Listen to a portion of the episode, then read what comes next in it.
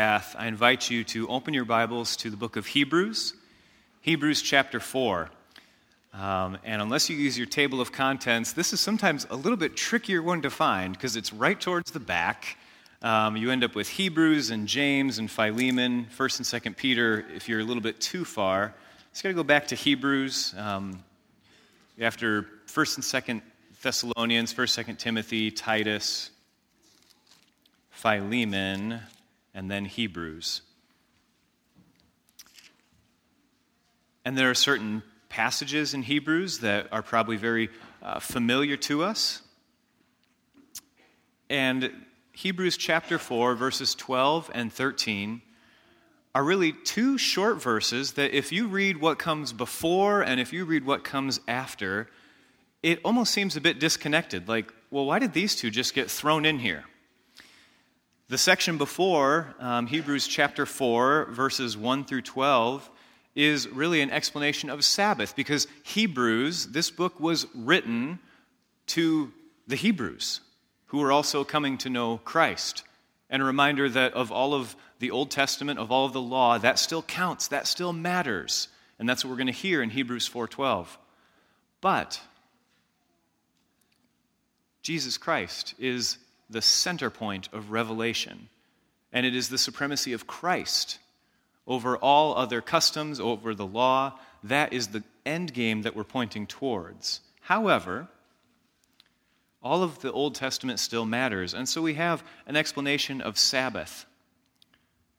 And the author of Hebrews does some interesting things, but one, one thing that should stand out a little bit is in verse 7 there's a reference to Psalm 95, which is Today, if you hear his voice, do not harden your hearts. This is an invitation to hear the word of the Lord and to not just hear it as words that were written down on scrolls or memorized words by rote, but that this should be living in our hearts.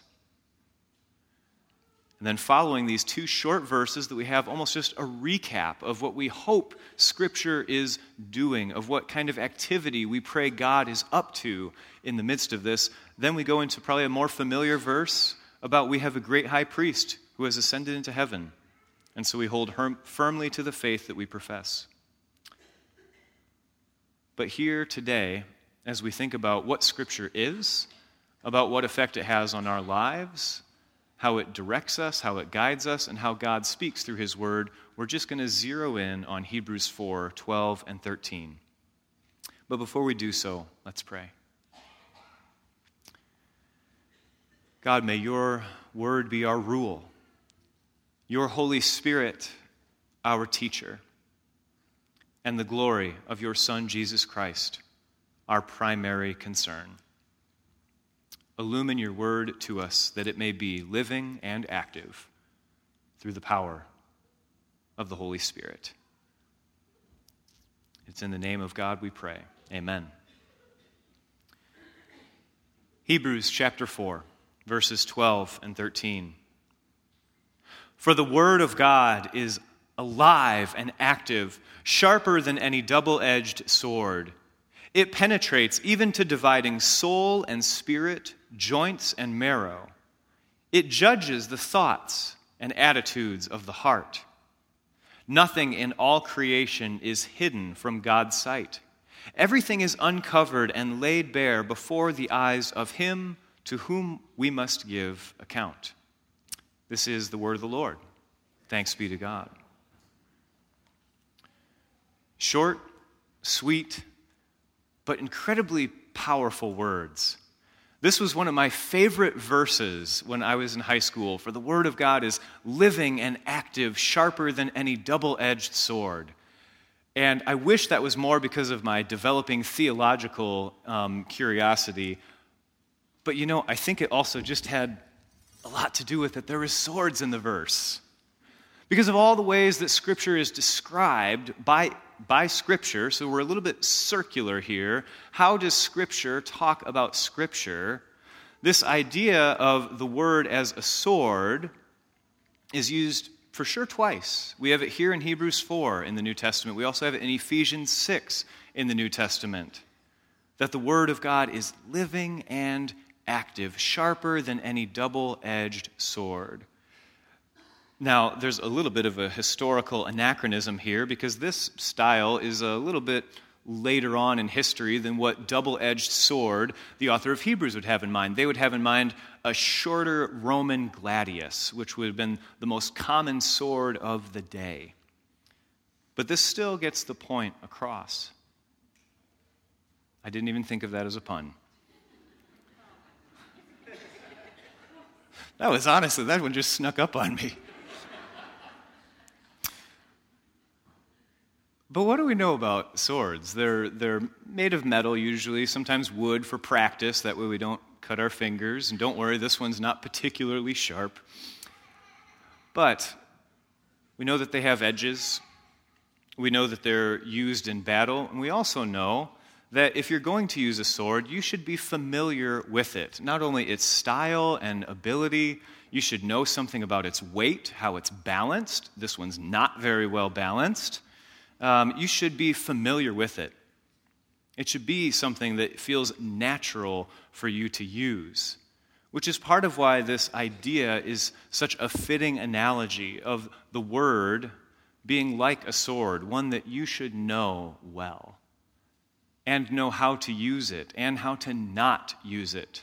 Because this goes beyond, you know, keep out of reach of children. One of the phrases that I thought of years ago when loving on this verse in particular was that the Word of God, if the Word of God is a sword, here in Hebrews, we're told that the Word of God is meant to pierce hearts, not to cut throats.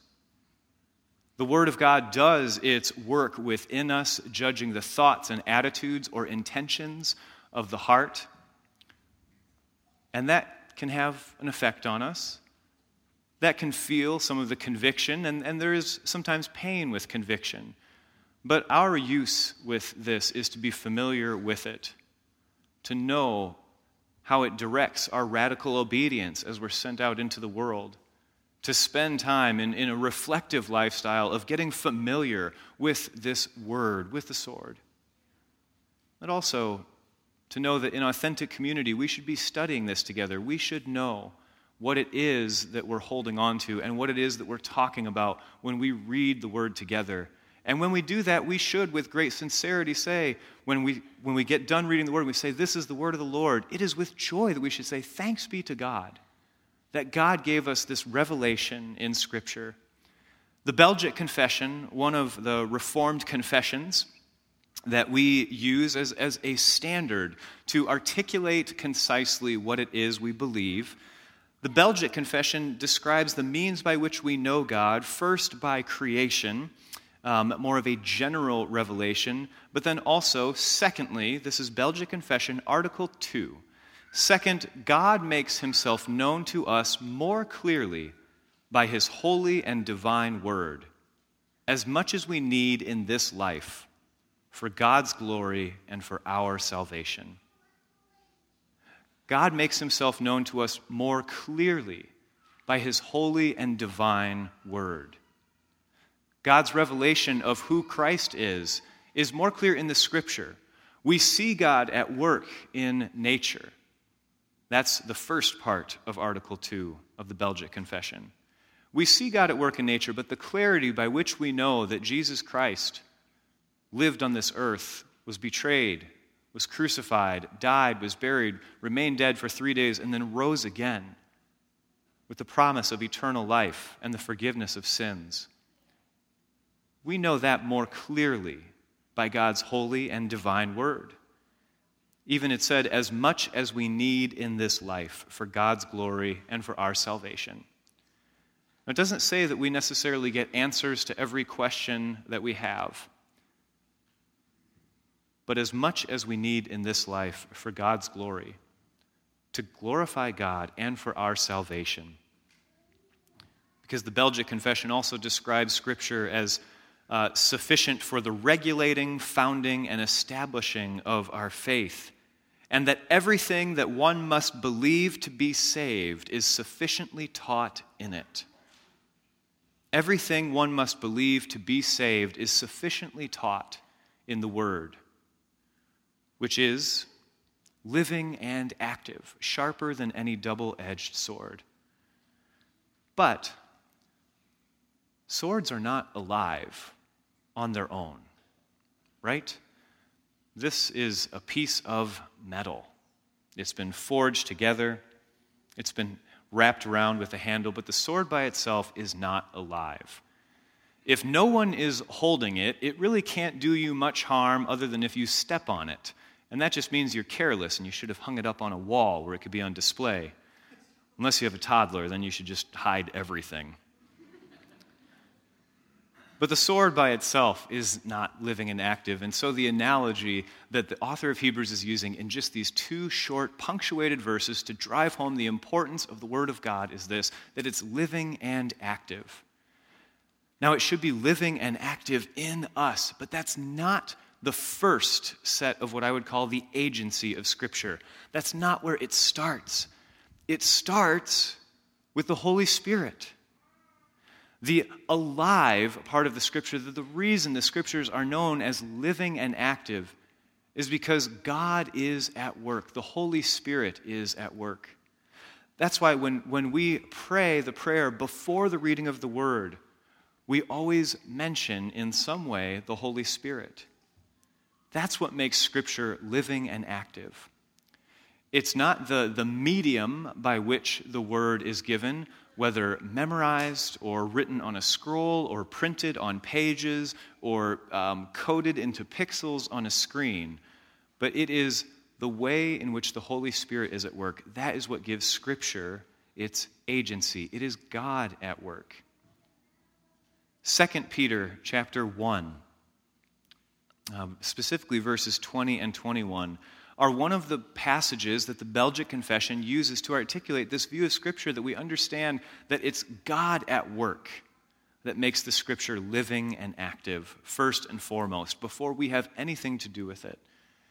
And those verses go like this from 2 Peter 1. Above all, you must understand that no prophecy of Scripture came about by the prophet's own interpretation of things. For prophecy never had its origin in the human will but prophets, though human, spoke from God as they were carried as though as they were carried along by the Holy Spirit. So the prophets and the authors, though human, definitely there is at some point a human agency of putting pen to ink to paper. Though human, they spoke from God as they were carried along by the Holy Spirit. This is what makes the word living and active on its own. But then, how should it be living and active in us? Sharper than any double edged sword, it penetrates even to dividing soul and spirit, joints and marrow. It judges the thoughts and attitudes of the heart. Dividing soul and spirit um, almost seems like a redundancy soul and spirit.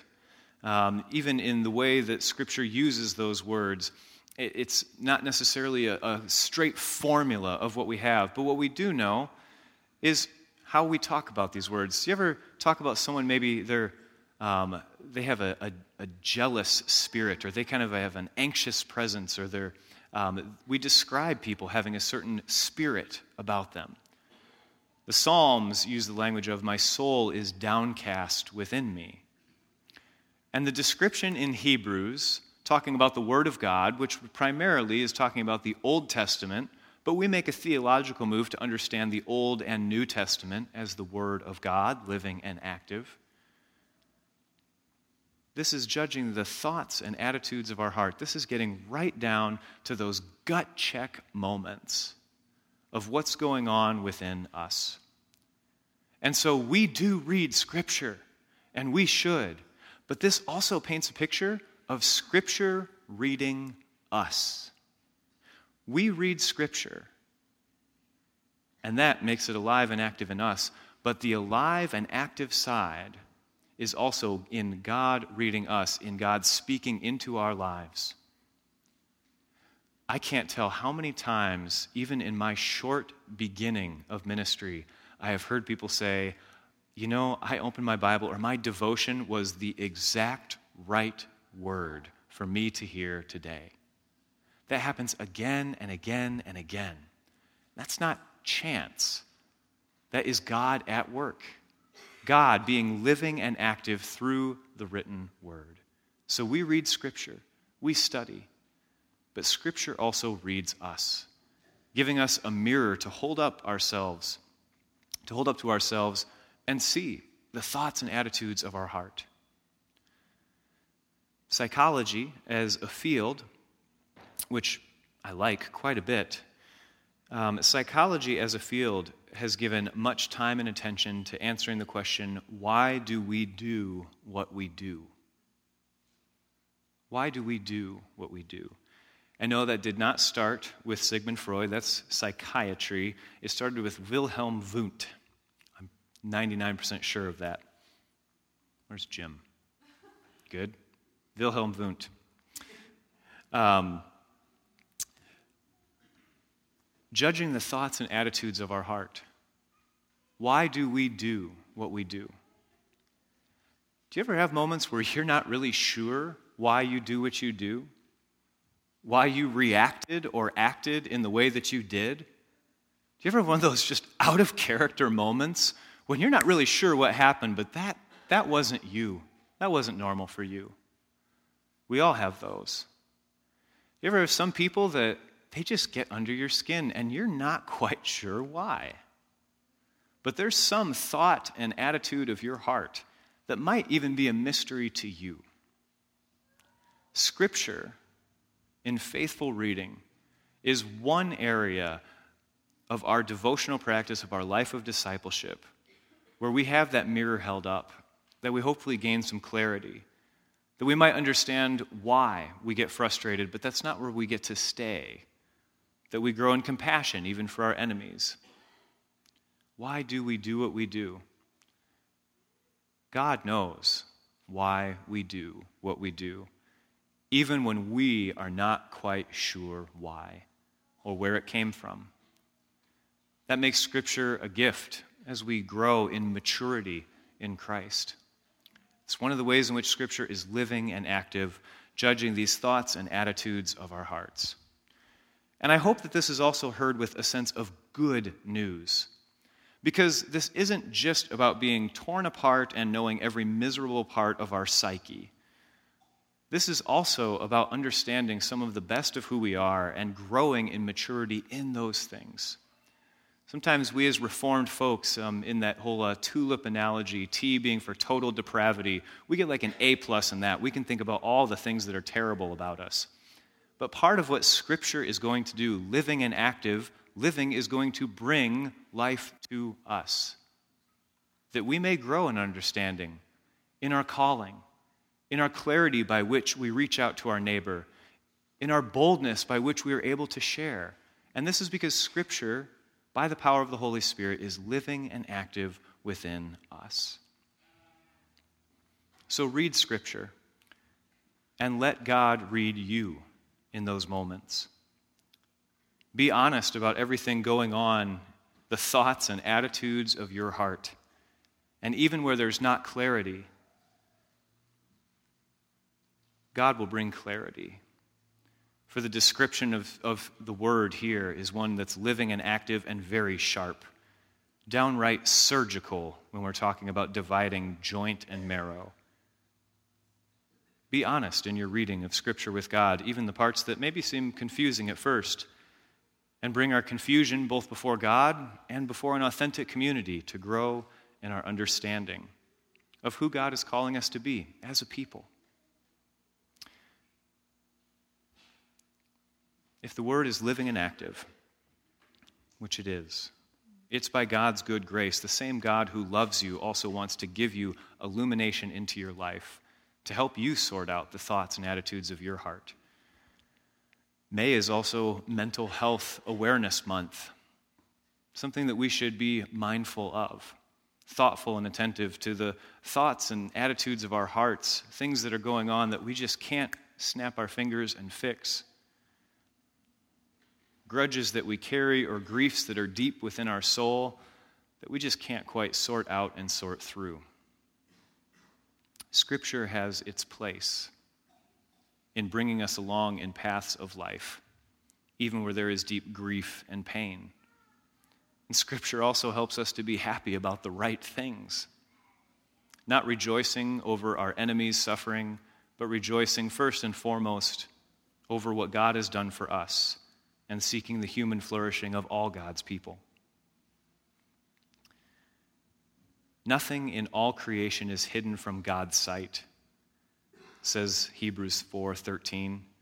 Everything is uncovered and laid bare before the eyes of him to whom we must give account. This echoes into James chapter 1, where we're told to not just be hearers of the word, but also doers of the word. That we don't just know a lot about Scripture, but that it is also evident in our lives in simple ways, such as the fruit of the Spirit, do we see love and joy, peace, patience, kindness, goodness, faithfulness, gentleness, and self control? Is it evident? Not just that we can memorize those words in their sequential order, but that the fruit is actually present, that people can see that in us. That's the way that Scripture is living and active in us. Now, this does not take away from the life of the mind. I'm a pretty big fan of learning and study and all of that. But head knowledge is not the end game that we have in mind. When I think of that, I can't help but to uh, appreciate one other stage prop that I have. This is an incredibly unwieldy sword. You have to have the wingspan of a small pterodactyl even to pull it out which I so conveniently do. This sword is, is huge. And in fact, it's actually very unwieldy. Um, and if you're wondering where I got this, it was actually confiscated by one of the RAs when I was in college. And at the end of the year, nobody knew what to do with it, so they gave it to me. Um, and I've had it ever since. Um, it was like a graduation present that I never asked for. But it's unwieldy, and actually, its actual use on the battlefield was basically like a spear just to like survive the horses coming at you and then swing it back and forth. You can't do much else with it. It's unwieldy. And for me, it serves as an analogy of if everything that you know about Scripture is in your head, it really won't do you much good. It might look impressive, you might be able to show off to your friends. But if it's not in your heart, it's just a bulky accessory to your mind.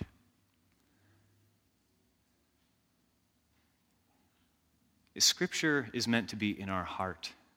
And Hebrews 4 says as much. It's judging the thoughts and attitudes of our heart, not showing off what we learned with our mind. Now, I believe that Scripture memorization and study are all important and that they all have their place. I think ministers should be trained well to study and interpret the scriptures faithfully. But you don't become a wizard when you get your MDiv. But it's not just in the mind. It is, but it has to shape us in our hearts as well. And the invitation here in Hebrews 4 is to let it hold up a mirror to our hearts and to sort out everything that's going on inside of our heart. For that reason, though it's small, this is my favorite example. Because this is a little sword that you actually strap to you, and it becomes a part of who you are. And that actually limits some of what you can and can't do. Just as we grow in maturity with Christ, throughout all of the New Testament, there are people learning new things that they can do because Christ has died for them. And also, they're learning things that maybe they should not do because they claim Jesus Christ as their Lord and Savior with no other gods before them. This is a picture of what it means for Scripture to become a part of who you are. When it moves, you move, and when you move, it moves. Because Scripture needs to be in our hearts. And so, if it were a choice between memorizing the whole Bible but not showing any sign of the fruit of the Spirit, or not being able to quite remember what book of the Bible the fruit of the Spirit is in. It's in Galatians. Not really sure where it is, but people know that they can see the fruit of the Spirit within you. It's the latter that points towards God being living and active in our lives. Where the words that we know, the words that we study become a part of who we are, inseparably so. So, memorizing has its place, deep study has its place, but the goal is for it to shape and form who we are. Our words, our deeds and actions, even the thoughts and attitudes of our heart are meant to be given to God, and that the Word might be living and active, and that we get to give account for all of these things. But that's going to include the good times too, when we got it right, and when God was alive within us, and when that was evident to those around us. For the Word of God is living and active. May it be living and active in your heart, both now and forever. Amen. Let's pray. God, may your Word live in us. Lord, may your Holy Spirit dwell in us. May the routines of our week, may the words of our mouth and the meditations of our hearts reflect time spent with you, both sorting out the parts of us that we're still sorting out, and also celebrating the areas in which you are living and active within us. May we grow in faithfulness and maturity and into your likeness, that your life may be evident in our life. In the name of Jesus Christ, we pray. Amen.